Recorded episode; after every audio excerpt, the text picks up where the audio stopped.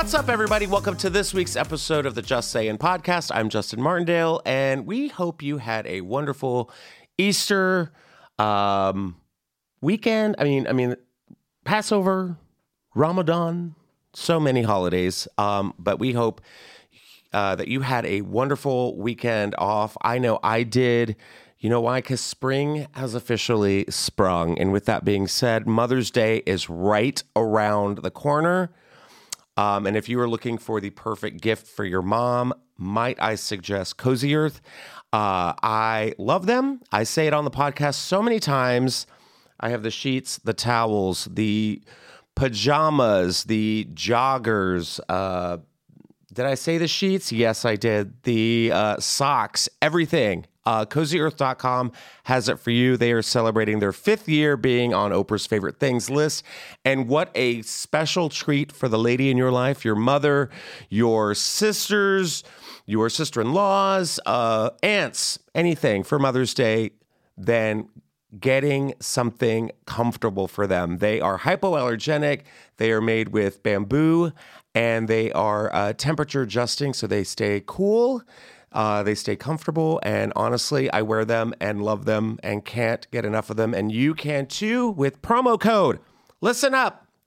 Promo code 4040 Justin to get 40% off your final purchase. My sister in law just had her baby, and I got them the Cozy Earth baby blanket, and she sent me a picture of my little nephew, and she's like, Thank you so much for getting this. Uh, they're passed out all the time. So that's what I do. I make sure your babies pass out so you can enjoy the day um, in stride. but, John, how are you? Did you have a good weekend? It was okay. Can't complain. What? I mean, I can, but it's going to do nothing. So we're not going to complain. We, you can't complain? we went to a party Sunday. Yes, I know. I had, I mean, I didn't realize that Easter was like such a rager holiday. People were out. I remember, let's see, Saturday. Um, I had a wonderful Easter, pre Easter brunch with my friend Krista and Tyler and Brendan and Evan. We went to Laurel Hardware.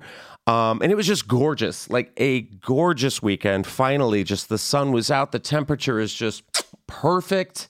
The flowers are in bloom. Uh, the smells in the air. I mean, finally, the piss is just covered up with the smell of jasmine. That's my favorite smell in LA when that jasmine blooms. Ooh, yes, that's where I'm at. That's my favorite smell. Um, and yeah, we went to Laurel Hardware. We had a great time. Then I had a set here at the store, and it was so packed. And I was like, God, why is it packed? And I'm like, oh yeah, because people have to spend time with their families on Sunday, or go to church or something. So everyone was just letting loose, and I had um, a wonderful time in the main room. I actually had a, uh, a, a group of women. Did I tell you this story? I don't know if I told you this on Sunday. So Saturday there was um, Marc Maron brought me up on stage, and Marc did his set. And near the end of his set, he had some chatties, and I don't know if he addressed them or what, and told them to kind of like calm down. But he got off stage, and he just kind of looked at me and like rolled his eyes, like "Good luck" or "You're welcome." I don't know what it was because I can never tell with Marc. And I got on stage, and immediately these two women just start screaming, just loud. It was either pure terror or excitement or a little bit of both. And I was like, okay, what, what's what's happening? What's happening? And the one, it's always the one who says, birthday. Oy. And I'm like, all right, here we go. I knew what I got into. And I'm like, oh, great. Happy birthday. Yeah. It's her birthday. And I'm like, okay, like she's not screaming. Why are you screaming? And then I asked, and this is my own fault again. I said, where are you from? Orange County. I was like, oh no. Just loose white women from Orange County. That's my demo. What can I say? Um, so they were just like screaming and hollering, and it didn't even stop. It wasn't like, okay, we I gave you the attention you wanted. Now quiet. The one just kept just like just screaming. So I get to the point now, and I'm not one to like, you know, yell and cuss the person out or whatever. But I get to the point where I'm like, okay, if I don't address this, it's going to just like my whole set, right? So there's finally a moment where it's like, yeah, and I and I looked over and I just went, "Ma'am." That's all I said. Just a ma'am. Mind you, it was the 51st anniversary, which, by the way, lovely balloons in the main room. We had no expense. it was literally just a five and a one in a balloon, and it would flip around and it looked like 21 at one point. But I looked at this woman and just said, ma'am. And she stopped, and I stopped, and I didn't say a word for about 10 seconds. And I just stared at this woman. The audience is like, I made everyone so uncomfortable. And I looked at her and I go, Are you good? I was like, You don't want to be that woman who's thrown out at a party. like, don't do this. And they stopped. And I carried on and it was fantastic. And then Sunday rolled around, Easter Sunday. I hosted my very first uh, Easter brunch uh, with Evan and got up at 7:30 in the morning. Made sure everyone uh, felt welcome, cleaned the entire place. I, I, I dyed eggs. That's where I'm at. I dyed eggs. Why? Because I thought it would look cute, and I got on TikTok and I found a way to do it, and I did it. And I made devil dyed eggs. Uh, Evan bought Chick Fil A for everybody because nothing, nothing says Easter like feeding your guests hate. Wait, where did you find Chick Fil A open on a Sunday? Haha! So, so glad you asked. We went Saturday late afternoon. Oh, okay. and got the Chick fil A.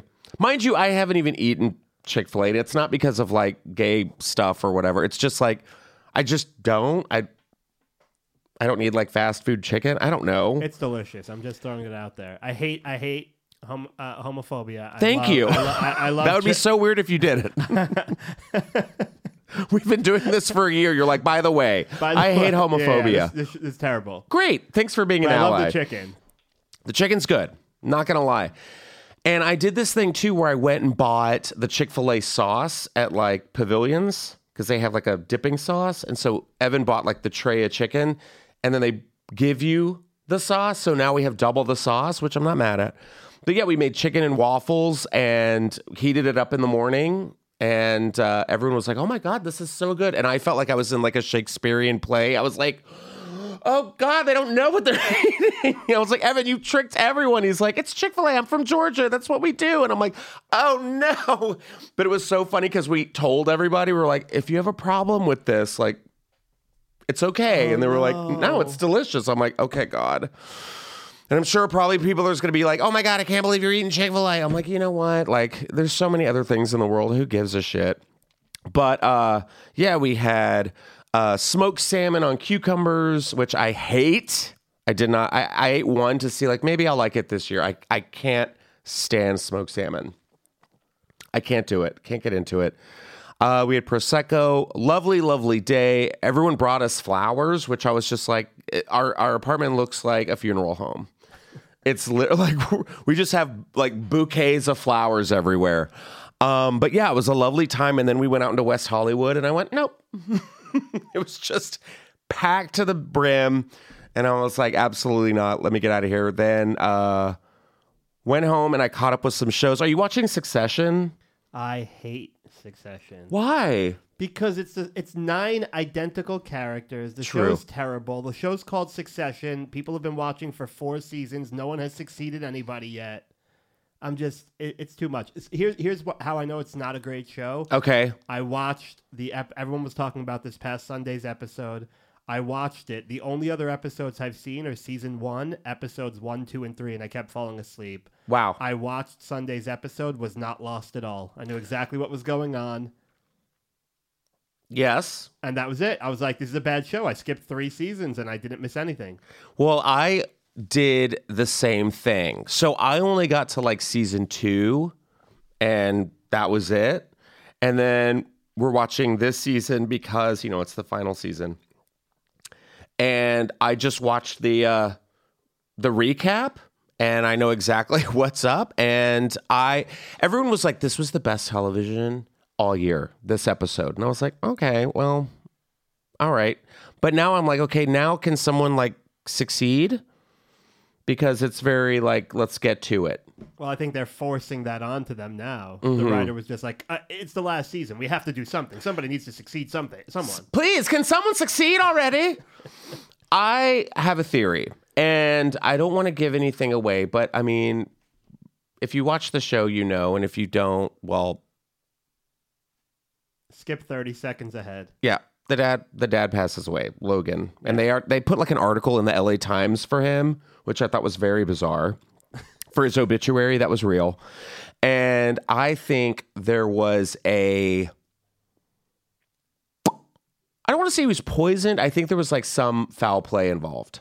Ooh. I think that's what happened. And I'm gonna go. You know who I'm. You know who I'm pointing fingers at? The assistant. Bangs.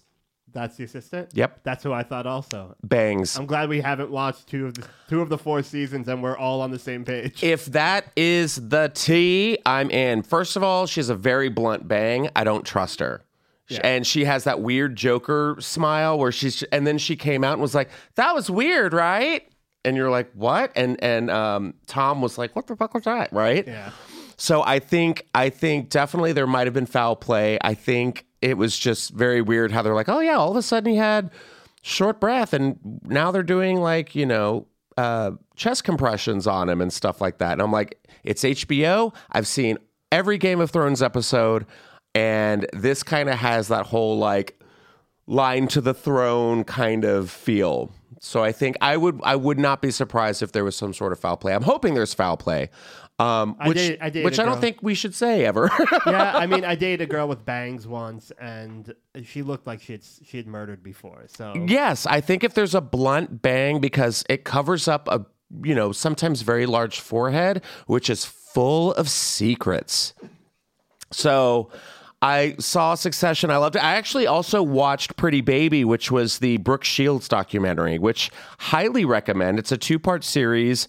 Um, in the lines of Kid 90, which was Soleil Moon Frye's documentary about like her living in the 90s, and it was like a whole bunch of like lost footage on VHS tapes because she recorded everything. That one was more of a like, who is this for? I I kind of got the same feeling with the Brooke Shields documentary. It's like nobody really asked for this, but it was also very entertaining and very amusing. So it talk, it talks about like how she started off as a baby, and um, her mom kind of like shoved her into the spotlight and she, you know, did Blue Lagoon and Endless Summer. She was very young. She played like prostitute babies in like all her movies. And then went to Calvin Klein and how the industry just kind of sexualized her and stuff. And she still remained like with a good head on her shoulders. She's a mother of two now. One of her daughters is um, a model. And uh, yeah, I really, really enjoyed it. I thought it was really cool. Her mother was like a terrible alcoholic to the point where, like, there was one part that I was like, holy shit. Like, she said that her mom, when she was at her worst, um, she would get calls from like out of state saying, Your mom's here, like in a different state. And I was like, God. And there was an article I read today how uh, Brooke Shields, I guess she went on the Drew Barrymore uh, Drew Barrymore show, and Drew Barrymore the same thing, like pushed into Hollywood, this legacy of the the Barrymore dynasty in Hollywood. And they said that their mothers pushed them so hard and were so guarded of them because they were, in fact, in love with their own children, which I thought was pretty fascinating. Um, also, great show. I finally saw Beef with uh, Steven Yeun and Ali Wong, Comedy Store's very own Ali Wong. I saw that last night on Netflix. Nancy so Scott. good, huh? Nancy Scott. You can't give it away. also known as, yes, Ali Wong and Steven Yeun. Like, it is so much fun. It's the number one show on Netflix. If you're looking for something to watch, it is really, really fun. Very nostalgic. It starts off with um, Road Rage. How nostalgic can that get? But it also starts off with Ali in the car and they're playing, uh, she's listening to Liquid Dreams by O Town. And I'm like, I'm in.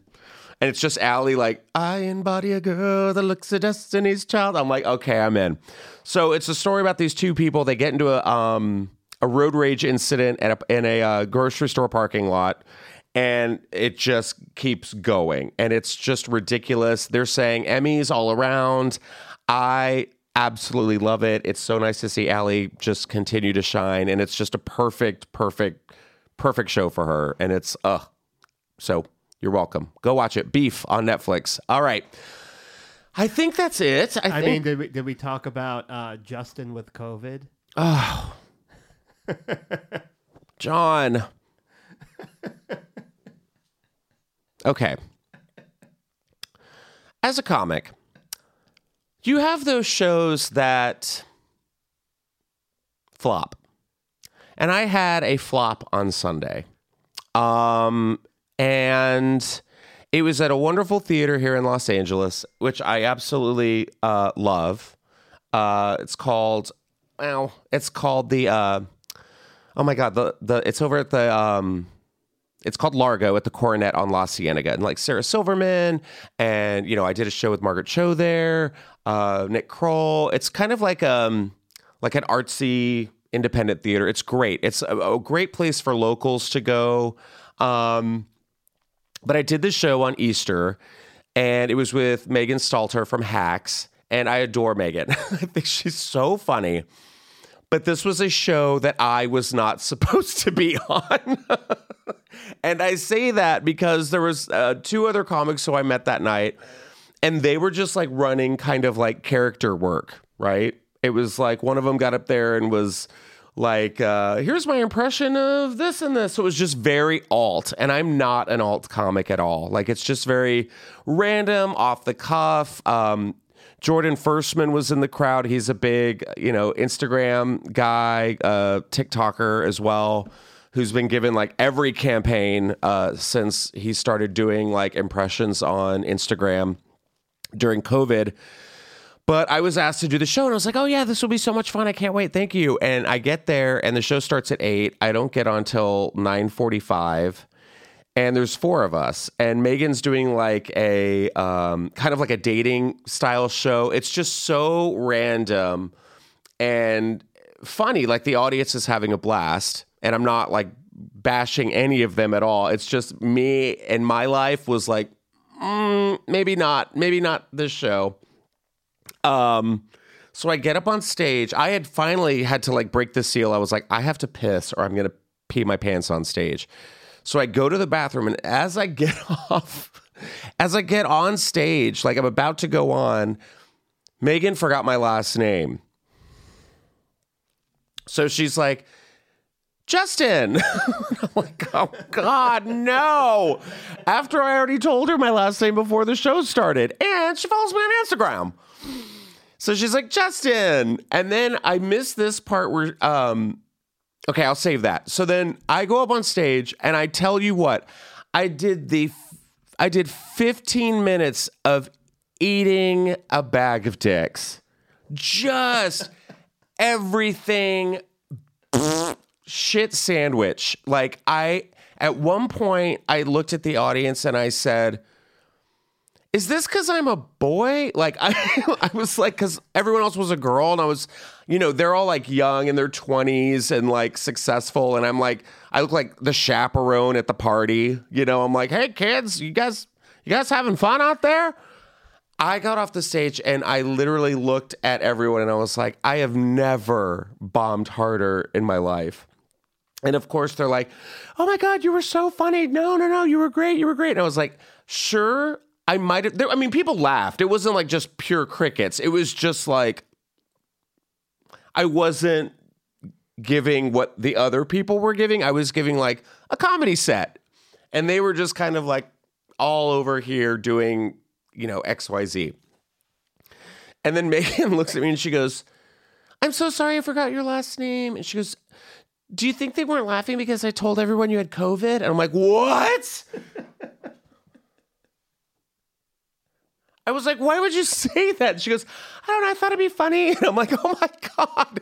No wonder everyone literally, because everyone looked like they were leaning back and like holding their breath. They were just like, and I'm like, oh, that's why, because I don't have a mask on.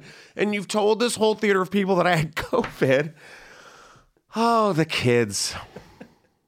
the kids today. So I left and I was like, damn it, that was awful. And I'm like, oh, that's why. So, whatever, you know, what are you going to do? But it was fun. I love that place. But also, my name is Justin Martindale and I don't have COVID. Okay, let's get into some stories for the week. Let's start out with this one. You know, Easter happened. Uh, it was a great time for everyone, uh, but not for the Dalai Lama.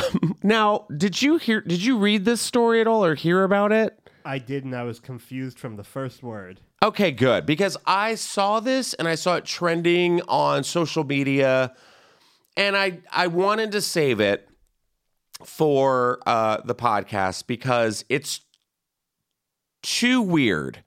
So the Dalai Lama is apologizing. Never in a million years did I think the Dalai Lama would have to a apologize or be worried about um, getting canceled or c that Cardi B would have something to say about it. So this story is pretty interesting. I want to read it, um, the article that we have, because I am now piecing together some of the information as are you if you haven't heard about this. So, the Dalai Lama has apologized after footage showed him telling a boy to suck the Tibetan spiritual leader's tongue. Thank you so much for listening to this week's podcast. Make sure to like and subscribe. Oh, no, we're not done. Okay. His office said he wanted to apologize to the child and his family for the hurt his words may have caused. So there's this video of him doing this where he's also kissing the child on the on his lips. His Holiness often teases people he meets in an innocent and playful way, even in public and before cameras. He regrets the in- incident. The footage has sparked widespread criticism with many social media users saying it was inappropriate and disturbing. Yeah, no shit. The incident appears to have taken place at the Dalai Lama's temple in Dharamshala. Mm-hmm. On February 28th, he had interacted with around 120 students who had completed a skills training program organized by the M3M Foundation, the philanthropic arm of real estate company. Uh, the foundation, I love a foundation. There she is. Uploaded photos from the event on social media in March, and one of them, the Dalai Lama, is seen hugging the boy from the viral video. In the video, which has circulated online, the boy is seen asking if he can hug the Dalai Lama. The leader motions to his cheek, saying, First here and the boy kisses his cheek and gives him a hug. Then, while holding the boy's hand, the Dalai Lama motions to his lips and says, I think here also, and kisses the boy on the lips.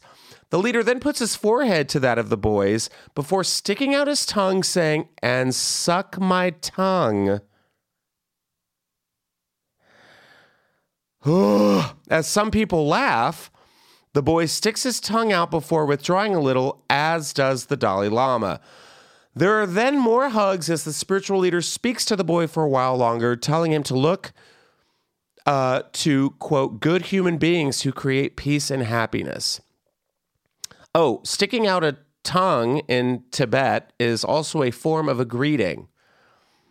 But sucking the tongue means you're a creepy old man. So, yes, he has since apologized.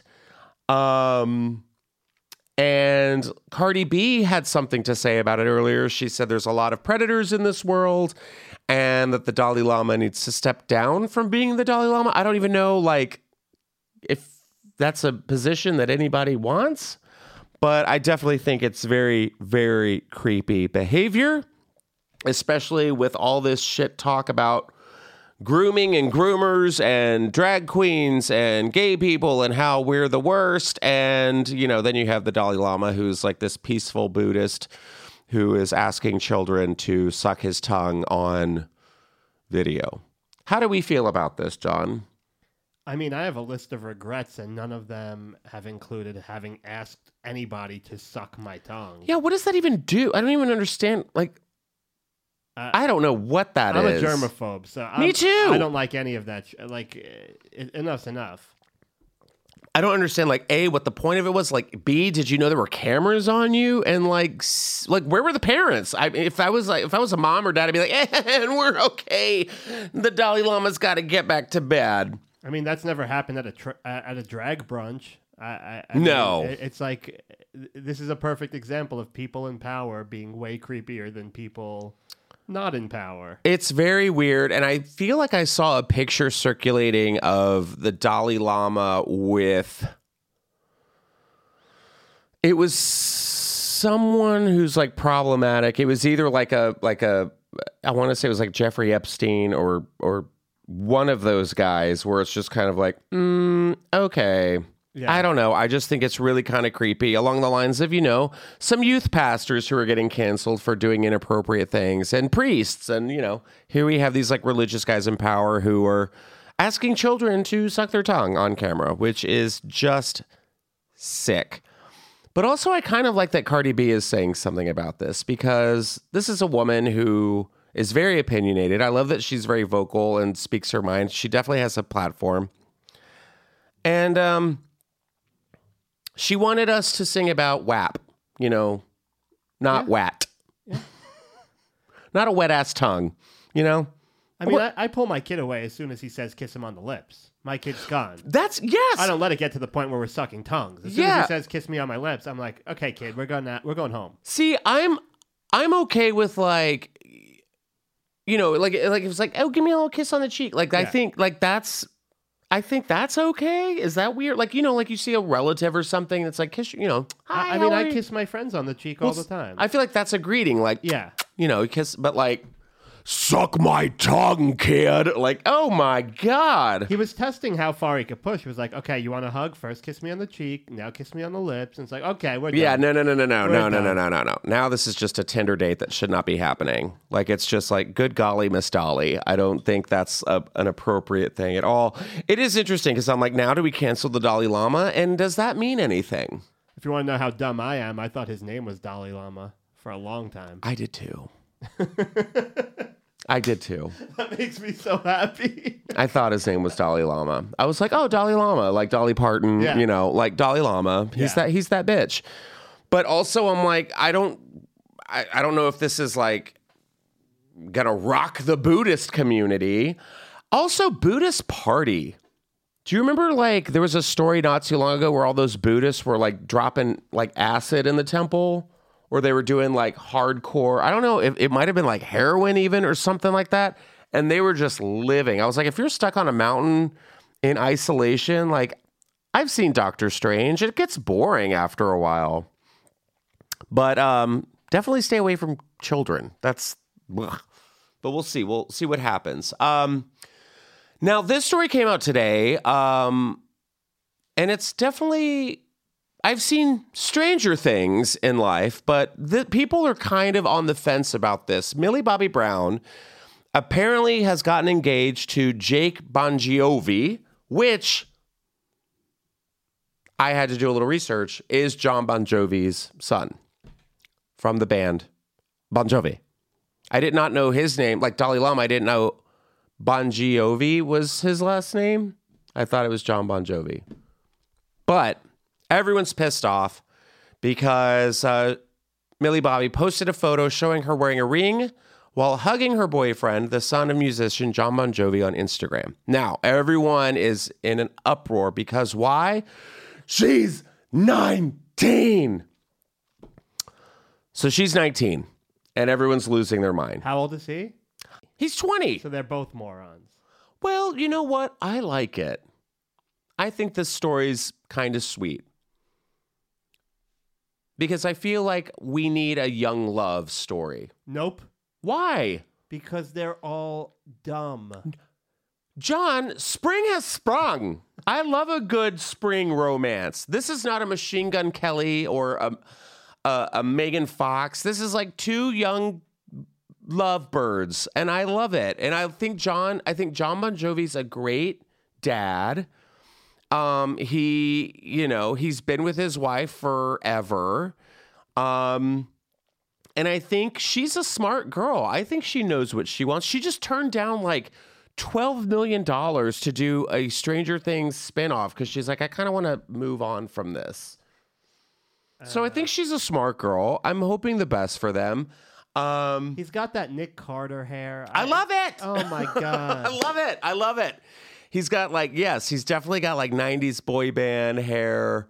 Um But yeah, I, enough, enough with the fucking hair. I think if you know what you want, go for it. You know, and it's Hollywood. She's probably going to be married like two other times. You know, who cares? I just think. I hope it's serious, and I now am a, a, a fan again of Living on a Prayer because it has that Johnny used to work at the docks. I'm like, yes. And then it's like a love story. We got to hold on for what we've got.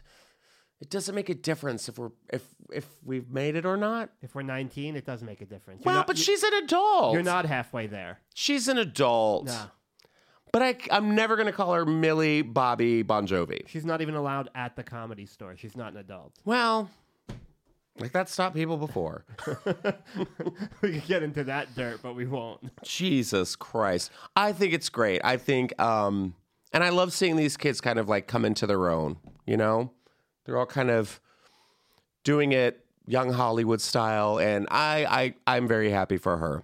Am I being invited? No, but I do, I do think it's, I think it's good. I do think it's good. And who's to say what age is great and when you're ready? If you know, you know.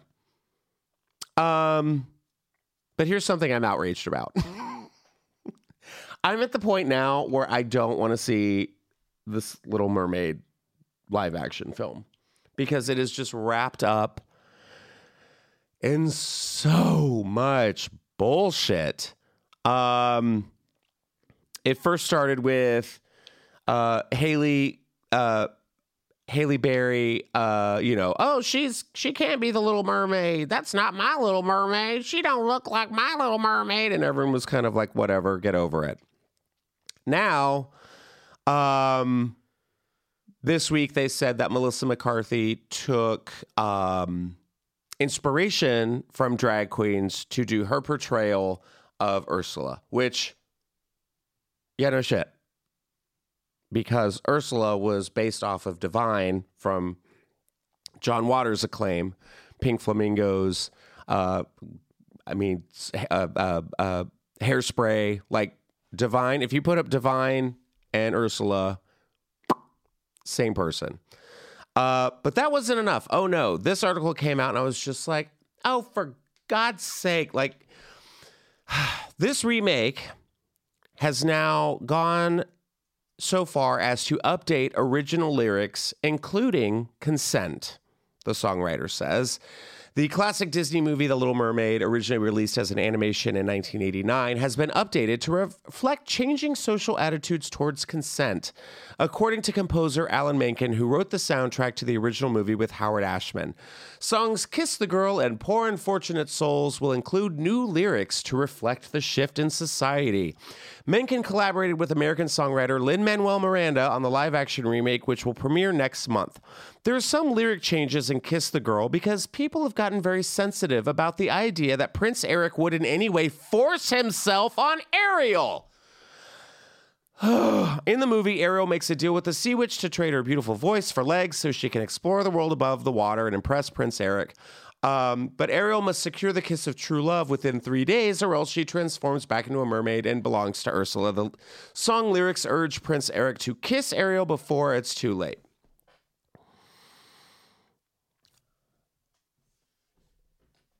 I don't even know where to begin with this because I'm going to just flip all of this around and I'm going to do it my way.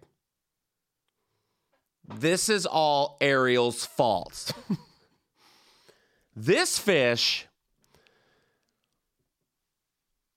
is the problem, not Prince Eric. No, Prince Eric was doing his thing on his boat, singing about fathoms below, and um, she was curious. She crashed his party and like fell in love with him like a crazy person at first sight. And then the boat exploded, right? So she rescues this prince. She she grabs him, saves him, good for her. And then, you know, resuscitates him. She gets spooked by the people and she swims off and then she becomes obsessed with him. This fish has a statue of this man in her grotto. that she hid from everybody because she's that obsessed. And then when her dad shows up with his Triton titties and gets pissed off and says, Hey, Ariel, too far. You're staying in the water. Enough. He blows up her grotto. She gets pissed off, then goes to a sea witch, a sea witch, asks for legs in exchange for her voice, then goes up to the surface and just kind of tries to blend in with society. See, my watch is even talking now. It's like, I have things to say. So then Prince Eric is gracious enough to bring in this, what other people would think is a mentally unstable woman with no voice, into his kingdom. He gives her clothes, he gives her a place to sleep. He's trying to get to know her because he thinks that she's just some kidnapped mute. He then takes her to dinner, which he did not have to do because he's busy running a kingdom, and sees this woman pick up a fork and brush her hair with it. And continues to stand by this woman. Then gradually, he starts developing feelings for her because, yeah, she's hot. You know, she's cute. She has no ill will. But she has to get kissed in three days or she turns into ocean trash. So Sebastian the crab and Flounder, who were in on the whole thing the entire time, were like, "We got to get this guy to kiss this girl, or she's going to turn into uh, creepy seaweed people." Get a boat. They rent the boat, swim around in a lagoon, sing this amazing song with fireflies and fish and gay flamingos. And then they take her into this lagoon that is closed off to give them some privacy. And they are telling this dude, kiss her, kiss her, kiss her. Mind you, he doesn't know that crabs can talk. So now Eric is freaking out because he's hearing voices. And they're like, kiss her, kiss her, kiss her. You got to do it. Kiss her, kiss her. She knows what's up. She's like, okay, it's happening. Let's go, bitch. I'm getting these legs for days and then Flotsam and Jetsam flip her boat, ruining the whole thing. There's no consent. If anything, Eric should be asking for consent. or Ariel needs to be like, hey, can I kiss you? Because this obsession has gone on for a long time. I think this is so lame. I think this is so lame. And eventually, yeah, she can talk. And what was that discussion afterwards? Like, so they get married, she gets her legs. And then, like, do they go back to the honeymoon suite and are just like, so, um, you know that big ass octopus lady that came out of the water and tried to kill us? What was that all about? She's like, well, yeah, I kind of had a crush on you and I had to give away my voice. And then she turned herself into this chick named Vanessa and tried to steal you away from me. So that's a strong man. If I was ever in a relationship and a gigantic octopus lady came out of the ocean because of the person I was with, I'd be like, we're done. And I'd never be able to eat calamari again. That's a deal breaker for you? I mean, I've had worse. But yeah, that would definitely be like a deal breaker. Like gigantic sorceress witch coming out of the ocean and being like, I'm the ruler of all the ocean. The waves obey my every whim. Yeah, no. Or is it a deal breaker that the person you've been seeing is not the person you're seeing? It's a mermaid. It's a. It's a. That's what it is. It's a. Um, it's a uh, double identity. What do you do if you're at dinner? You go. You take this girl to a nice restaurant. She looks at the fork and starts combing her hair. Bye. I'll call you an Uber. How many guys in LA would put up with that? That's what I want to know. That's what I want to know. How many guys? That is a strong man. That is a strong man who's like, you know what? She's different. There's just something about her. She's not like other girls. She combs her hair with utensils, and that doesn't bother me. She is who she is. I don't know. I think this is stupid. I don't know. And what was the other one? Poor unfortunate souls. I'm trying to think what could be bad about. Oh, I know what they're going to do with that song. Because she says, um, in Poor Unfortunate Souls, there's the line where she says, This one longing to be thinner, that one wants to get the That's girl. not it. What is it? Uh, lines that make young girls somehow feel they shouldn't speak out of turn. Oh, come on. Oh, it's that one. Uh, but they don't and soon inform on the ladies who's withdrawn, and she who holds her tongue will get a man. That's what it is. Boo. And they they don't like ladies that babble. The men up there don't like a lot of blabber. They think a girl who gossips is a bore. Get all night but prefer for ladies not to say a word. And after all, what is idle babble for? Yeah. If she who holds, it's she who holds her tongue who gets a man. Yeah. Not great. Not great, but this was in 1989. Do you remember Aladdin? I mean, that has a whole bag of problems. Aladdin had to change like all their shit in the beginning because it was like, well, they'll cut off your hand if they don't like your face. like, Jesus. Like that, I get it. But come on, like I think that's I think that's kind of lame. But I'm not gonna get outraged of it. I'm probably still gonna see it, but I'm still just kind of like, come on. We don't have to be that sensitive about everything. Like Eric did not have to ask for consent. Ariel should have asked for consent. Hey, she should have had her notepad and been like, Can I kiss you, bitch? Like, that's what she should have said. And if the fork didn't get it, or what else did she do that was weird? Um, trying to think. She did a lot of shit that was weird. She spoke to an octopus and gave up her voice. I mean, She did. Her best friend was a crab. She talks to a seagull. Um, yeah, but I feel like if if if that if if that wasn't the deal breaker, if she wrote down like, "Hey, can I kiss you uh, before I turn into a piece of seaweed?" That'd be like, you know what? This has been fun. Um, but, but I'm gonna go. This is a lot. It's a lot. It's a lot. All right. Well, speaking of a lot, this story um, is batshit crazy, and um, it's been happening a lot in theaters. Uh, the Bodyguard uh, cast. Uh, I guess this was in. I'm trying to think. I think this was in London. I'm assuming. Um, Yeah, Manchester City Theater. Yes. So there is a performance of The Bodyguard, the Whitney Houston, Kevin Costner movie. They made a musical about this. And a performance had to have been stopped in the middle of the show um, because of disgusting behavior from audience members. Now, maybe they were from Orange County celebrating a birthday, but this has been going on a lot in live performances. So this musical had to be stopped at, at the Manchester City Center Theater on Friday evening after audience members repeatedly sang over the top of the performers in the show. The show's producers had asked the public to not sing during the performance with signs all around the theater.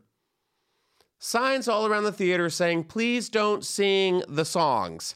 However, after the musical was briefly paused during its first act to evict a handful of people who would not refrain from singing, police were called 10 minutes before its finale when, quote, mini riots and fights broke out among those watching. The show had to be stopped during the rendition of I Will Always Love You and was finished 10 minutes early with the audience told to leave the theater. Whoo. So, I mean, here's a sign it says, please refrain from singing along. Thank you. I mean, but also, like, is there anything more meta than like a riot happening to someone singing I Will Always Love You? You know how furious I would be if that like that's a song they're waiting for. If I just sat two hours for a, show and then the show gets canceled for before I get to hear that song, I'm furious. I am gonna riot. No, I think it. People were singing. I think that's what it was. I think the riots were thinking of like in a in a performance setting. I think the way this went down was you have a couple unruly people who were singing, and then they're getting told like, "Hey, shut the fuck up," and they're not. And then you have the audience starting to get involved, and then you know fights break out And then the woman playing Whitney Houston's up there, like, and uh, they're just pure chaos in the seats.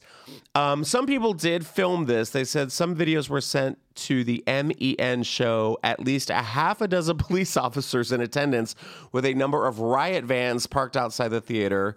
Speaking afterwards, one woman in the audience said at least three police vehicles turned up with officers stopping the show during the rendition of I Will Always Love You. So, yes, there was a lot of heckling at the theater. Um, the lead singer was being heckled, who was on stage. Uh, doing her, her solo. Her mic was cut and the curtain was brought down for the second time. So this had already happened once. A fight broke out in the upper stands as security tried to deal with members of the audience. It was about 10 minutes to the end after an earlier stoppage in the show as others were removed. God. Can't have nice things. You can't have nice things. It's just so sad. It's like just shut up. And that's like so embarrassing for the people who actually paid money to actually go see this show. It's embarrassing for this like cast and crew who have put in hours upon hours of tech rehearsals, wardrobe fittings, uh, like song, dance, everything to have some, you know, American Idol reject to be like, I've got this one in the bag. But above all this, I miss you, love. Oh God, shut up. Would have I would I have gotten involved? No. Maybe. I'd be the guy in the back like look him up. I think they needed you there to just be like, ma'am. Ma'am. Oh yes, absolutely. I would have ma'amed. I love a ma'am. Sir and ma'am is just like, ooh shit. Like that's like if I had kids, I'd ma'am them. Even if they were children. Ma'am. Um, but yeah, we can't have nice things, and uh, hopefully things uh, calm down there at the bodyguard, which is so weird. Would you expect a riot at the bodyguard? Don't they have bodyguards to like stop that from happening? Yeah, that's embarrassing. You should have decent security at a show called The Bodyguard. Yeah, like if you're gonna riot during like a Broadway show, do like Cats or or like Bad Cinderella. Have you heard that musical happening? No, that sounds terrible. It's uh Andrew Lloyd Webber's new musical. So Phantom of the Opera in New York is finally closing after, you know, 98 years on Broadway. It's finally shutting its doors and um he has created this musical called Bad Cinderella and it just looks so lame. And all these people are like walking out and putting it on TikTok. They're like, we got through like 10 minutes and just left. Yeah, that's what I'm saying. If you don't like something, just leave. You don't have to sing. Go to a karaoke bar and sing your tits off. Sing your Triton tits off. Go for it. Like, you don't interrupt the show. Good God. And this is why you can't have anything nice. And following that, this broke my heart. Betty White died. No, we knew uh, Betty White's house uh, has been demolished. And I'm so sad about this. Betty White's former home in LA, TMZ reports, uh, she lived there for decades as nothing but dust and dirt now, as the new owners apparently aim to build up a massive mansion in its place.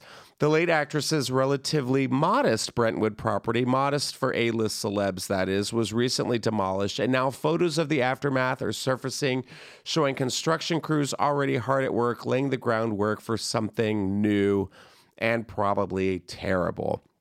As you can see, her old house, which was roughly 3,000 square feet, with five bedrooms and six bathrooms, complete with a pool, is practically all gone, meaning the folks moving in did, in fact, want to build out from the ground up without a trace of the former estate intact. Per real estate records, the buyers ended up being a dentist and his wife. Them! it looks like they filed for a permit to bulldoze back in November. In February of this year, they filed more paperwork signaling they're interested in putting in a new pool and spa. I hope she haunts the shit out of them. I mean, look how cute this house is. Are you kidding me? Uh to to be fair, the villa right next to it three times this. Like I can imagine if you buy a new place, you don't want to be the tiny little house next to this giant villa here. But I mean, it's not like a giant. I mean, look how that's just charming. There's just something about like old charm that this city is just losing. Look, she's lived in this house since the 1960s and like it's just it's it's very kitschy. It's very like um Mayberry but like LA. It's it's uh so let's see. When you drop upwards of 10 million for a piece of real estate, you're entitled to do whatever the hell you want with it. Ugh, gross. Regardless of its iconic status. The Golden Girls castle has crumbled. It's just it's just cute and vintage and like there's ways of like keeping that charm but doing modern. Like my place it's got like a dishwasher and like Ooh. I know. And like new countertops and stuff, but it still has like the crown molding and like the Juliet balcony and like the French windows. And there's just ways of doing it. Just, ugh, it's just sad. Especially when you see all these old homes in Los Angeles just being like, just bulldozed. And then they put up these weird, like, like robot homes that are like, they just look like giant shoe boxes and they all look the same. And there's just like no charm to it at all. You know what I'm talking about? Yeah, but I, and I I would prefer Betty's house uh, compared to whatever the fuck they're gonna build there. Oh, it's going to be atrocious. yeah, yeah, yeah. But my I think when you when you have that money and you just it's about status, you're not gonna live in that tiny house next to that big villa. I know, but what kind of a garbage person are you A dentist. to? Fair enough. Who would do this to Betty White's home? A dentist. Yeah. Oh man, what if it was like Bea Arthur's dentist, or like you know, because they all like hated each other apparently.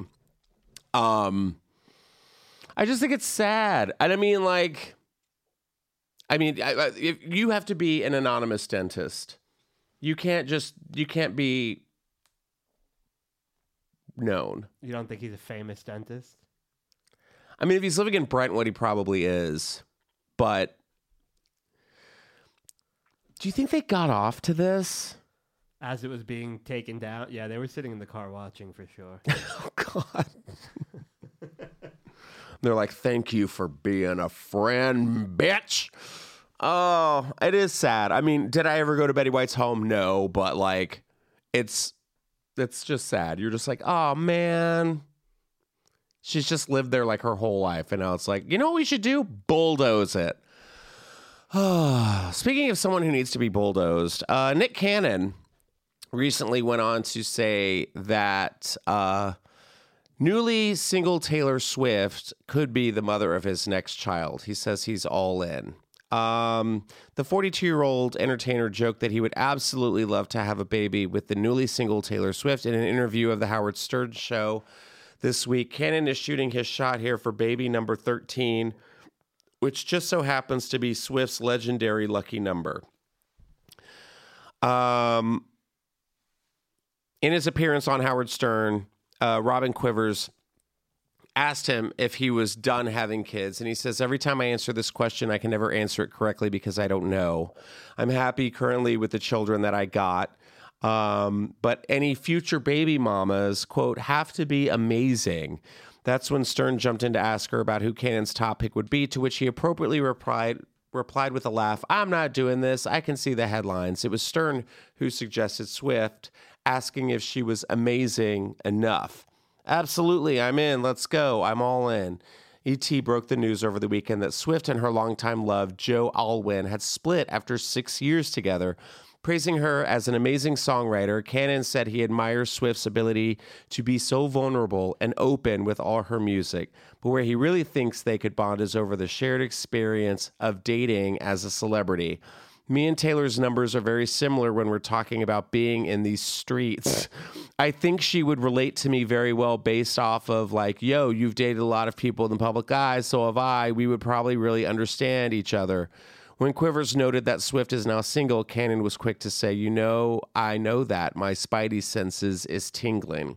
Cannon shares 11 year old twins, Monroe and Moroccan, with Mariah Carey. He also shares Rise, Powerful, Golden. Uh, he also has a kid named Beautiful, Zion, Zillion, and Halo, Zen, uh, Legendary, It sounds like a, a a word list to claim your crypto. Yeah, Bray, TC, Onyx. Yeah, so yeah. And the only one that I know on that list is Mariah Carey. So I don't know if you could really compare their public dating experience. Like I don't know anyone that he's dated. I know half of hers. Gyllenhaal, the Jonas brother, Yeah. this guy. Like I could go through her whole list. Yeah. But you know what? I I I'm on Team Taylor for this one because you know, she's getting out of a relationship after 6 years, which I mean, that's a really long time. She's doing her Eras tour and they're asking her like which by the way, her Eras tour is like three and a half hours long. That's a lot. Costume changes, everything, but you know what? She's doing it. And she has broken up with this guy after six years. She said, you know, they just felt like they just kind of, you know, parted their own ways and it was amicable and adult. Um, will she have a whole album about this breakup? 1000%. But it's going to be good. I think it's going to be mature. I don't think it's going to be like, you did this to me. Everyone's saying that she kind of uh, instigated the breakup. But also, Nick Cannon, shut up. Gross. I think that's so gross. The way he answered the question is how I would answer my. uh, That's how I answer when people ask if I want a Tesla. No, I'm good with my, my car now. I'm fine. I'm oh, fine. I'm happy currently with the children that I got. yeah, I have 12 children. Why do I need a baker's dozen? Like, it's like I have 12 children and it just goes, I'd make a baby with her. It's just gross. I'd breed her sick. She, that's Taylor Swift. She's not a fucking stable horse. God, cut it out. I think it's so gross, especially like for a girl to be like, and that's what we're talking about. We're talking about like, you know, it's it's just gross. It just sounds like it's like she's property. She's just like just a uterus. I just think it's like ugh, gross. Yeah, I'd get her pregnant. Oh, would you, Nick Cannon? She likes the number 13 too. She likes the number thirteen too. Yeah, you know what? And uh, maybe she doesn't like her men looking like genies. You know what? Maybe she doesn't. yeah, her her wish is for you to stay away from her. So I think I just think it's uh, I think someone needs to like snip his cannon finally. I just think I don't we don't need any more kids. Um from Nick Cannon. Oh, and the, here's this here's this segue. God damn. John Uh, Pussycat Dolls member claims she was forced to have an abortion while in the group. Now, this is some tea, but also no. Um, Pussycat Dolls, I mean, RIP. I mean, what a great girl group. Now you have Nicole Scherzinger, who is on The Masked Singer, who's just letting everyone know. I, I'm sorry. Like, I think Nicole Scherzinger is like so talented. I said it. That girl has a voice on her. She actually sang in the anniversary. You can YouTube it. It's like Phantom of the Opera. Um, um, it was like an anniversary special, and they had they invited all the guys who had sung or, or, or portrayed the Phantom to come out and sing. And Nicole Scherzinger played Christine, and she just lets everyone have it like opera. I did not know she could sing opera. She's fantastic. And then she went on um, Jimmy Fallon's show, uh, the one one of his many shows that everyone just kind of gives him. Um, That's my jam, where she sang. Um, they sing a song in a different style. It's something. It's something weird like that. And she, oh, she sang Lady Marmalade as um, Led Zeppelin. It was pretty fantastic. I was like, damn, she's talented. And Pussycat Dolls also tried to have a reunion, and it didn't happen. Um, but one of their best songs that gets me going every time is React. It's so good. I just, it, ooh, gets me going. All right. So, former member of the Pussycat Dolls. And that's it. I don't even know any of the other Pussycat Dolls. Do you? You're about to learn about one. Oh, great. Can't wait. Former member of the Pussycat Dolls claims she was forced to terminate a pregnancy in order to remain part of the girl group. I was told to get rid of it. Kaya Jones. The whole time. The whole time. Had no idea. I did not know there was a pussycat doll named Kaya Jones. Alleged of her unborn baby during a bombshell interview on Fox Nation's Tucker Carlson today. No. when asked who allegedly pushed the abortion, hey, maybe we don't use those words. She cryptically said, the powers that be. God? No, Oh, uh, probably the uh, lady who was in charge. Managed them. Yeah. Well, like the main, what's her name? Let's look her up real quick. Uh, she was like the the creator of the Pussycat Dolls. She I is- thought that weren't they part of a girl? One weren't they part of a competition show? that was a competition show. Robin Antin. Yes, Robin Antin discovered. She put them together in 1995, and they started out at the Viper Room here in LA. Did you know that? I did not. started on the Viper Room, and then they started doing these like weird burlesque shows where like Christina Applegate would be on it one night. Carmen Electra did like a stint with it, so it was like a mini residency at the Viper Room where it was just kind of like you know burlesque and teasy, like oh wearing roughly panties, ooh, you know.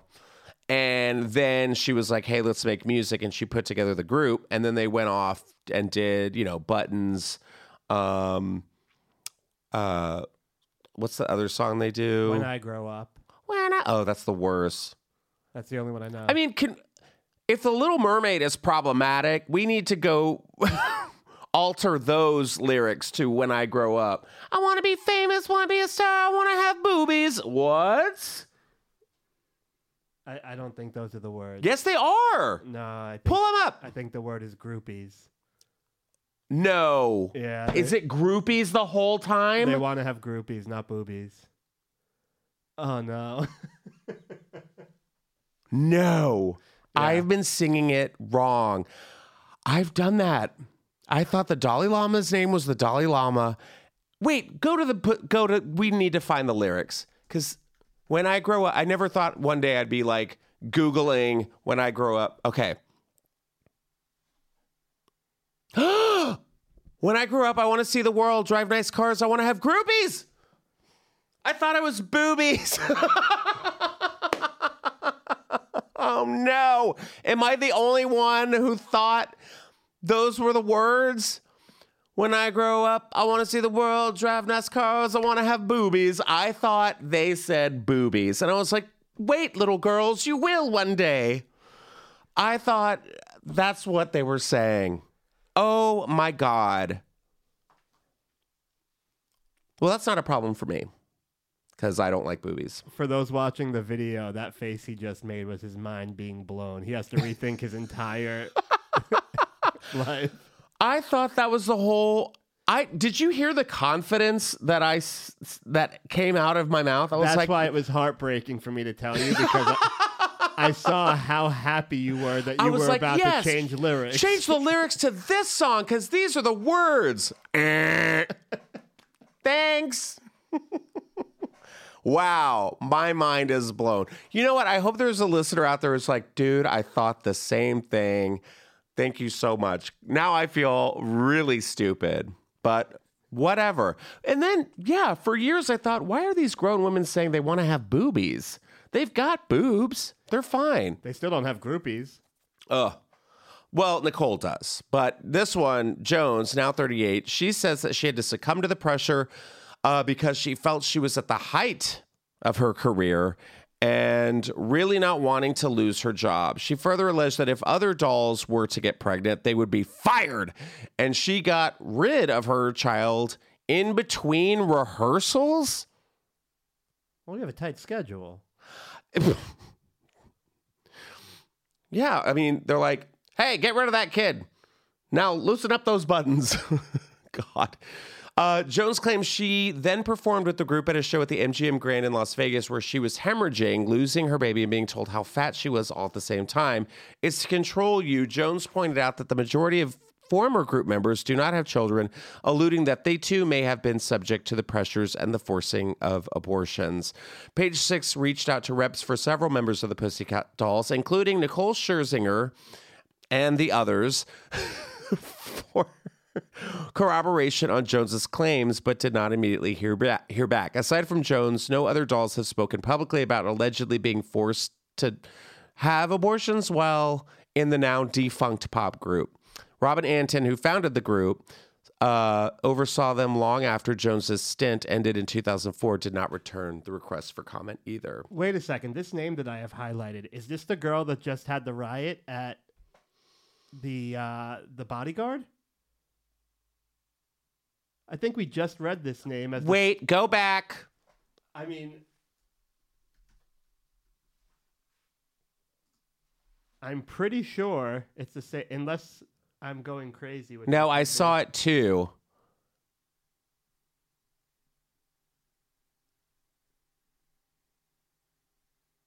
Uh uh It is! Look at that. Oh my God. Melody Thornton is the lead singer. Whoa! So Melody Thornton is the woman who is accusing the Pussycat Dolls of forcing her to have an No, abortion. no, no. no, no, no, no, no. Hold on. Get all this. Yeah, we'll rearrange this. Hold on. Melody Thornton Was a was a pussycat- pussycat doll and is now at the bodyguard performing at the theater where the riots ensued. They're heckling her. God, what a rough day to be a pussycat doll. Don't you wish your girlfriend was hot like me? No. Wow. That's wild. That was totally like not even meant to happen. Which one's Melody Thornton? Can we Google her? Is she the redhead? I think she I don't might, think Google's gonna even know.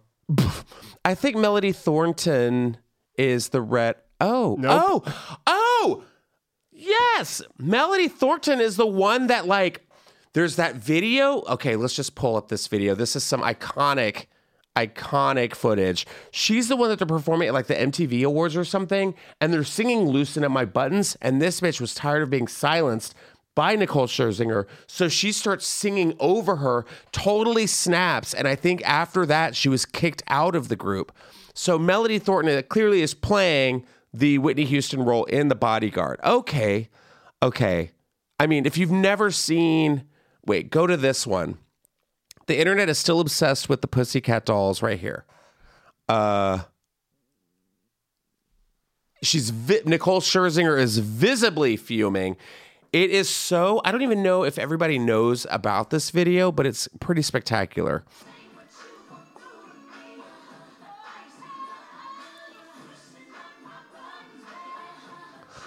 Goes to the front. Oh and, wow. And just look at Nicole. oh no. She just snaps, and Nicole's like, um, I'm gonna creep up here. And then tries to like, like, bitch, what are you doing? Oh wow. I've never seen this. just snapped. And good for her. And Nicole's just like, what is she doing? She just went off script and now she's um, breaking up riots at the bodyguard in London. But Well, wow. Now my conspiracy theory brain thinks Nicole is behind this. Yeah. Yeah. That's what I want. she's like, don't ya? Yes. She's like, you're gonna you're gonna cause a riot on stage when I'm on, bitch. I'm gonna create one for you. All right, we got a couple more stories here for you guys this week. Um, this one, I mean, Jesus Christ. Are we talking about? Yes, we are. Okay, that's the next story. But this one right now made me laugh because A, it starts with Florida. And sure, why not? If anything starts with Florida, you know it's going to be batshit crazy. Um, this Florida Republican compares transgender people to X Men mutants. And that's that's where we're at. So, Republicans' dem- uh, demonization of transgender people reached new levels on Monday when Florida Representative Webster Barnaby. that checks out. What? Webster Barnaby? Why do you sound like an enchanted uh, appliance? Compared the group to mutants during a speech at the state capitol on Monday. Okay, I, I'm sorry, Webster Barnaby? You have nothing to say because your name is Webster Barnaby. You sound like a like an animal that wears human clothes. That's what that name sounds like. I'm Webster Barnaby, like some British kid's figure, like Paddington or Babar. I'm Webster Barnaby. He's a giraffe that wears human clothes. Yep. Webster Barnaby. The congressman The congressman who represents the city of Deltona, not Daytona, Deltona. Not McDonald's, McDowell's. Um, it's 30 minutes from Daytona, Deltona, made the comment while discussing Florida House Bill 1521, which criminalizes the use of public bathrooms for transgender people. Can we fucking get off the bathroom shit? It's a toilet. Go to the bathroom. I don't care where you got to go. Just don't go on the floor. Don't go in my sink. Don't go in public. I saw a man pissing in public the other day, just dick out on the street. No one did a damn thing. If you had a toilet, maybe he could have done something. Or didn't do fentanyl that day. Maybe he would have realized that he was peeing on the street. Anyways, according to the Tallahassee Democrat, Barnaby calls himself a proud Christian, okay, conservative Republic, even gross, um, before likening transgender citizens to characters from the Marvel comic book saga X Men. Um, we have a little excerpt from his uh, marvelous speech, I'm sure, right here. society today, and it's like I'm watching an X-Men movie uh, with people that, when you watch the X-Men movies or Marvel Comics, it's like we have mutants living among us on planet Earth. And, you know, some people don't like that, but that's a fact. We have people that live among us today on planet Earth that are happy to display themselves as if they were mutants from another planet. Did he ever watch X This Men? is the planet Yeah, Earth. I think that's. A, oh, this is the planet Earth. He's saying. Okay, so it's okay for a, a person to be named Webster Barnaby, but also you're comparing LGBT people and transgender people, which fall into that category as well, as mutants. Uh, thank you. because if I've learned anything from the X Men films, which grossed billions of dollars worldwide, is that that whole comic book was created to give a voice to the people less fortunate, the ones who have to live in exile, who can't live in normal society. So, this today, what did this guy do? Apologized for his remarks. I wish I was a mutant. I wish I had superhuman powers. I think that would be so awesome. But also, there is a line in the X Men movie between Nightcrawler and Mystique. I'm an X Men aficionado, where he is talking to Mystique, Nightcrawler, Alan Cumming, and he's like, why don't you uh, change, you know, because Mystique can uh, turn into anybody she sees. And he's like, why do you wear that? Um, knowing, you know, that people are afraid of you, why, why would you do that? And she says, because we shouldn't have to be. We shouldn't have to be afraid to look the way we do.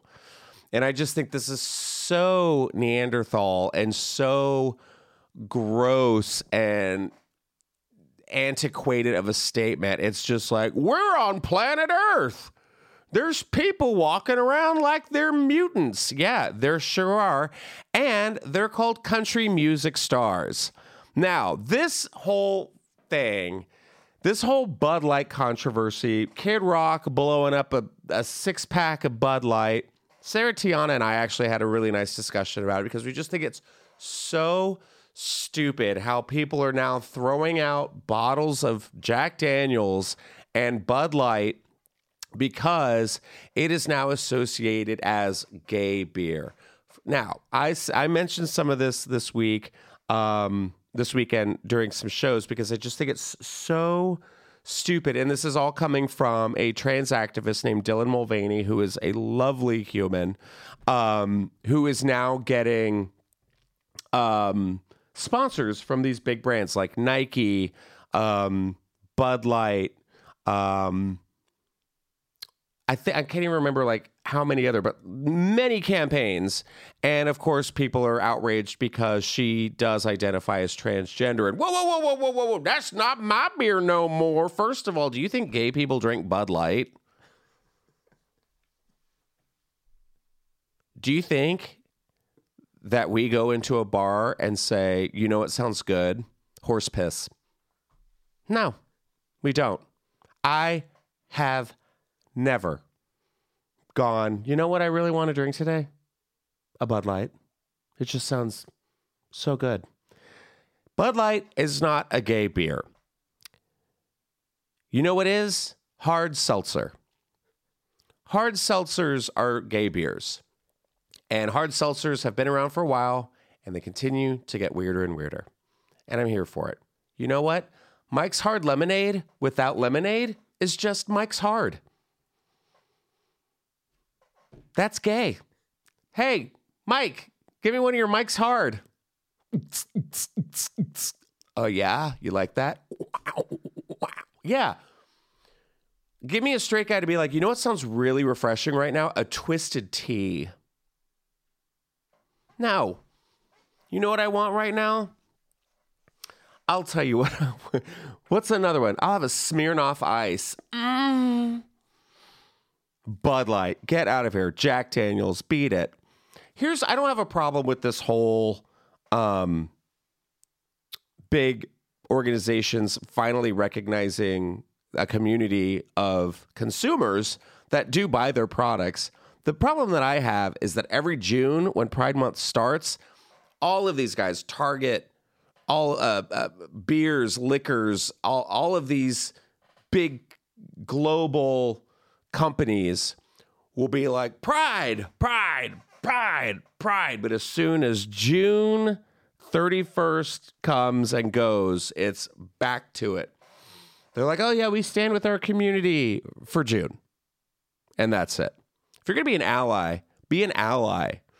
But I think um, this story just keeps developing. Like, um, they said that the, the, the Anheuser Busch, like, uh, Clydesdale shows are being um, postponed because they're afraid there's going to be, you know, activists and protesters and stuff. And I'm like, can we just have something nice?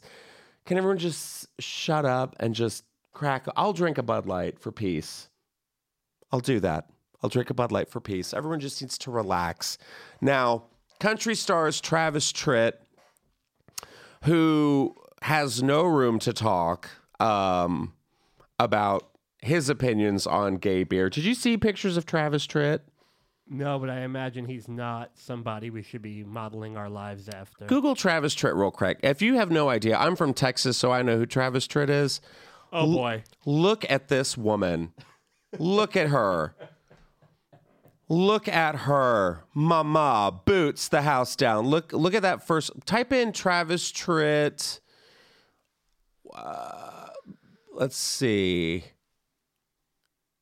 Type in Travis Tritt beautiful. see what happens. Oh boy. No. Yeah, she's. I with- mean, look at it. Oh, What is that? Come she's on. definitely with him for his looks. Oh yeah, for sure. Type or go to go to the other images. Look at look at. There's like several pictures that popped up. I'm like, why is anybody listening? Look at this. He has more Botox in his face. That look at that quaff, the glamour. Oh, the Botox. Like lady giving you uh just a toe tapper in a bathroom stall. Yeah, he's upset. He's like, I'm never drinking Bud Light ever again. So John Rich removed Bud Light from his Nashville bar amid Brand's partnership with trans activist Dylan Mulvaney. Um, John Rich uh, has a bar, and he went on Tucker Carlson. He's like, I own a bar in downtown Nashville. Our number one selling beer up here a few days ago was what? Bud Light. We got cases and cases and cases of it sitting back there, but in the past several days, you've heard hard pressed to find anyone ordering one. So as a business owner, I go, hey, if you aren't ordering it, we got to put something else in here. At the end of the day, that's capitalism. That's how it works. I'd, I'd love to see if he knows how to spell capitalism. The beer maker ignited a firestorm earlier this month when it celebrated Mulvaney's 365 days of girlhood by sending Mulvaney custom made cans featuring the influencer's face. Mulvaney said the cans were her most prized possession on Instagram with a post featuring hashtag Bud Light Partner. A video then Monday featured Mulvaney in a bathtub drinking a Bud Light. But you know what? You're getting paid for it. You, get, you know what you got to do. Um, Many mocked Bud Light over the partnership. Kid Rock even used several Bud Light cases for target practice. Oh, that'll show him. Did you see that he hurt his arm? And everybody's saying it's from shooting the Bud Light cases. Oh my God, He's really? walking around in like a sling. Good for him. Fuck off. Moron. Yeah, idiot. Rich, the founder of Redneck Riviera, a popular bar and restaurant in Nashville, asked his Twitter followers last week to weigh in on replacement suggestions after pulling Bud Light from his bar. This is where it gets weird. It's their right to market it however they want. They're making a bet that it's going to sell more product. What's happening, Tucker, is people who have been loyal to brands for decades and decades are finding it hard to stay loyal to them. So they start hunting down other brands they can support. There are tons of people coming for American brands out there, and people are flooding to kind of like mine. So he has his own brand of whiskey that he is now putting. It's all just like, well, if you don't like this, drink my shit and pay for it. Now, I have a John Rich story that I don't know I if I have mentioned it before, but I feel like as an LGBTQ member, I need to speak up. I've had sex with no, I'm just kidding. I- this story really makes me question intentions um, because I think there's just a lot of grown crybabies out there, especially when they're calling, um, you know, anybody with a different political viewpoint as there's snowflakes. These grown men are stomping their feet. You can't drink my beer. This my beer. I want my beer. I want my beer. Do you not know that people can wear, drink, eat, whatever the hell they want. And it's just so embarrassing when I see these grown people being like, I'm pouring my Jack Daniels down the toilet. You already bought it. They won. You're not doing a damn thing. So, my John Rich story. It was years ago. It was the night he actually won Celebrity Apprentice. Um, I can't remember what season that was. I could care less. Um, but uh, I saw it. It was on the TV before I left here to go to the comedy store. Now I get to the comedy store. Sarah Tiana's in the back, about to go on because I think she knew him or something. I think that tracks. She knew him for a while. I think she actually had to like write jokes for him or something. I don't know. But I remember being in the back and seeing this gigantic cowboy hat much like this one we see in the picture. He's wearing a a fur collar mm, and a white cowboy hat. Um, he looks like Drew Lynch. It's really weird. Um, and so I'm like, is he performing? And they're like, oh yeah. Uh, he's he just won The Apprentice. He's not at an after party or anything. He's here at the comedy store and he's shit faced, right? So I'm nervous because I think of, you know, like save a horse, ride a cowboy. I think of like and I'm like, oh man, this is gonna end really horribly for me. So I end up going on stage. He's there. I'm doing my thing. He's laughing. And at one point he just goes, Man, you're fucking funny. And I go, huh, thanks, John Rich. And I said, Hey, congrats on winning Celebrity Apprentice. I just had it, it was on television at my apartment uh, before I came over here. So it's really weird seeing you uh, in real life. He goes, Yeah, you're real fucking funny. Let me buy you a shot. And I'm like, You don't have to do that, John Rich. He brings me a shot, or the waitress did, and he uh, raises his shot and he's like, All right, cheers, you funny fucker. And I take this shot and I'm like, Oh, God, it was trash. And then he looks at me and he goes, Now take your shirt off. I was like, What? He goes, Come on, don't y'all want to see him take his shirt off? Come on, take your shirt off, buddy. Let's see what you got going on under there. I'm like, John, no. So I honestly said, "No, you're not supposed to do that. Don't you like hate people like me? like I don't I felt like I was being trapped. I was like, "Oh god." And the whole audience was like, "What?" So I said, "No, thank you. I I would like to keep my shirt on, sir." Very weird thing to do at a comedy show.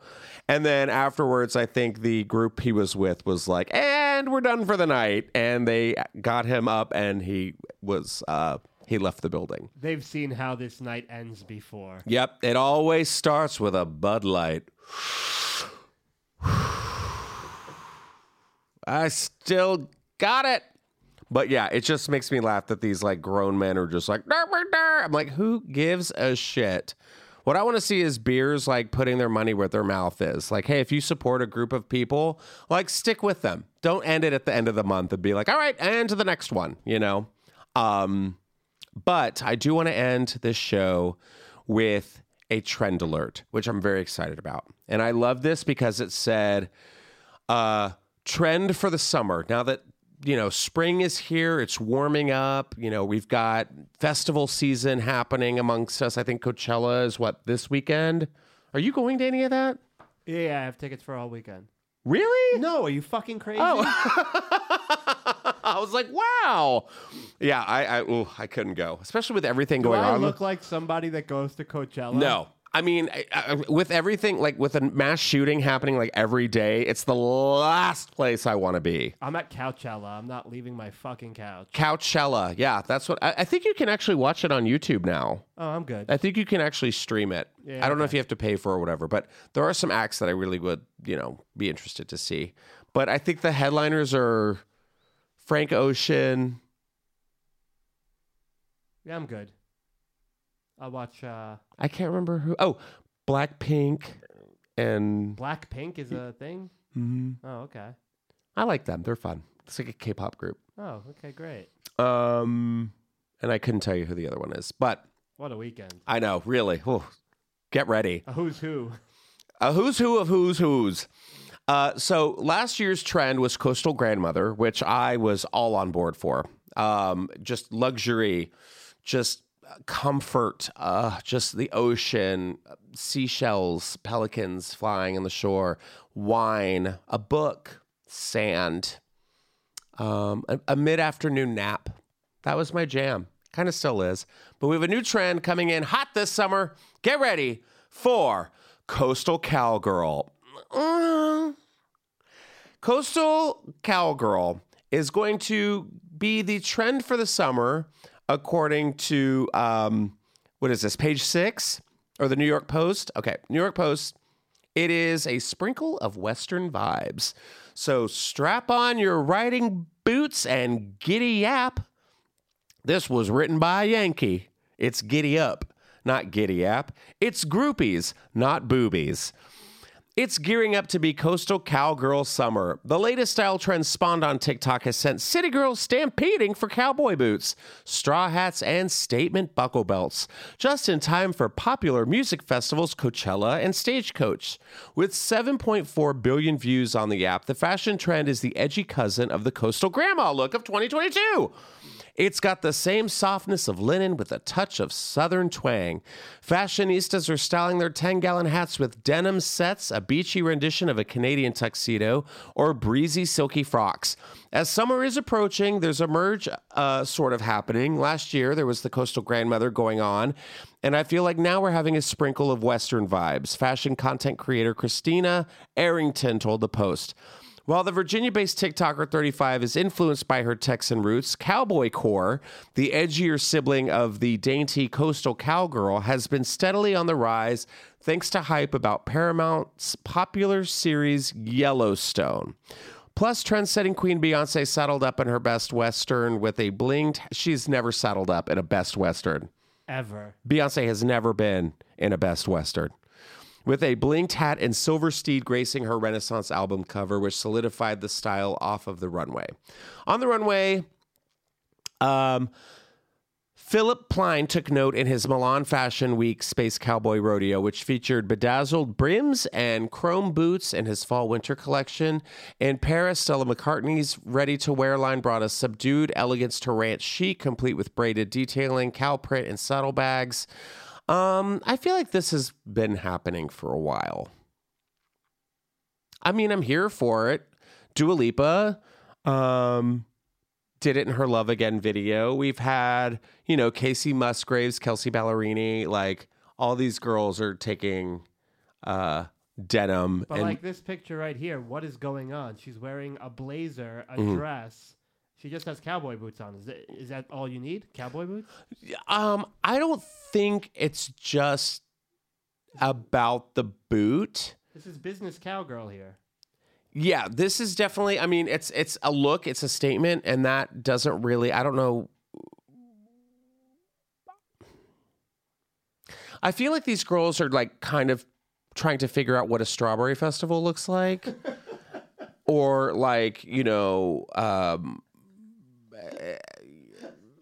they they don't really know. You know what I mean? Like they're just like, okay, well, this is what I have to wear. It's like I get it. Like it's the it's the flower. It's the flowing, the boot, the the the the cowgirl hat, cowgirl hat. But again, like if you scroll up all the way to the beginning, this is just Stagecoach, which is right after Coachella. This is like we'll see what happens at the end. And it's supposed to be like hot as hell this summer, so sure, grab a cowboy hat.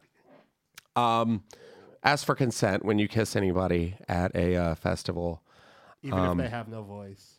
even if you have no voice. But you know what? What we've learned this episode is use your voice. You know what? Things aren't going your way. Call up a uh, call up a senator, call up a delegate. Say, you know what? I want this. I'm tired of living in chaos. Um, pick up the phone, call a friend. I know the world is crazy. I definitely have my down days as well, where I'm just kind of like I throw my hands up in the air and I say, enough. So, and I didn't mean to get a little political on this episode, but hey, that's what's happening, and I'm going to talk about it. And it's my podcast. So I hope you guys enjoyed it. I had a great time. John, thank you for being here and joining me today. Um, again, uh, make sure to rate and review and subscribe to the podcast. If you listen to this podcast, I actually had a guy uh, on Easter Sunday say, like, I love your podcast. I was like, thanks. So tell a friend. I love it. I hope to make things a little lighter in the world for you um, on your commute to wherever you're going. Stay safe. Again, use that promo code 40Justin to get your Mother's Day gifts early. Don't be a procrastinator. Get it. Your mom deserves it. The ladies in your life deserve to be comfortable. And uh, we will see you next time here on Just Saying with Justin Martindale. You guys have a great week.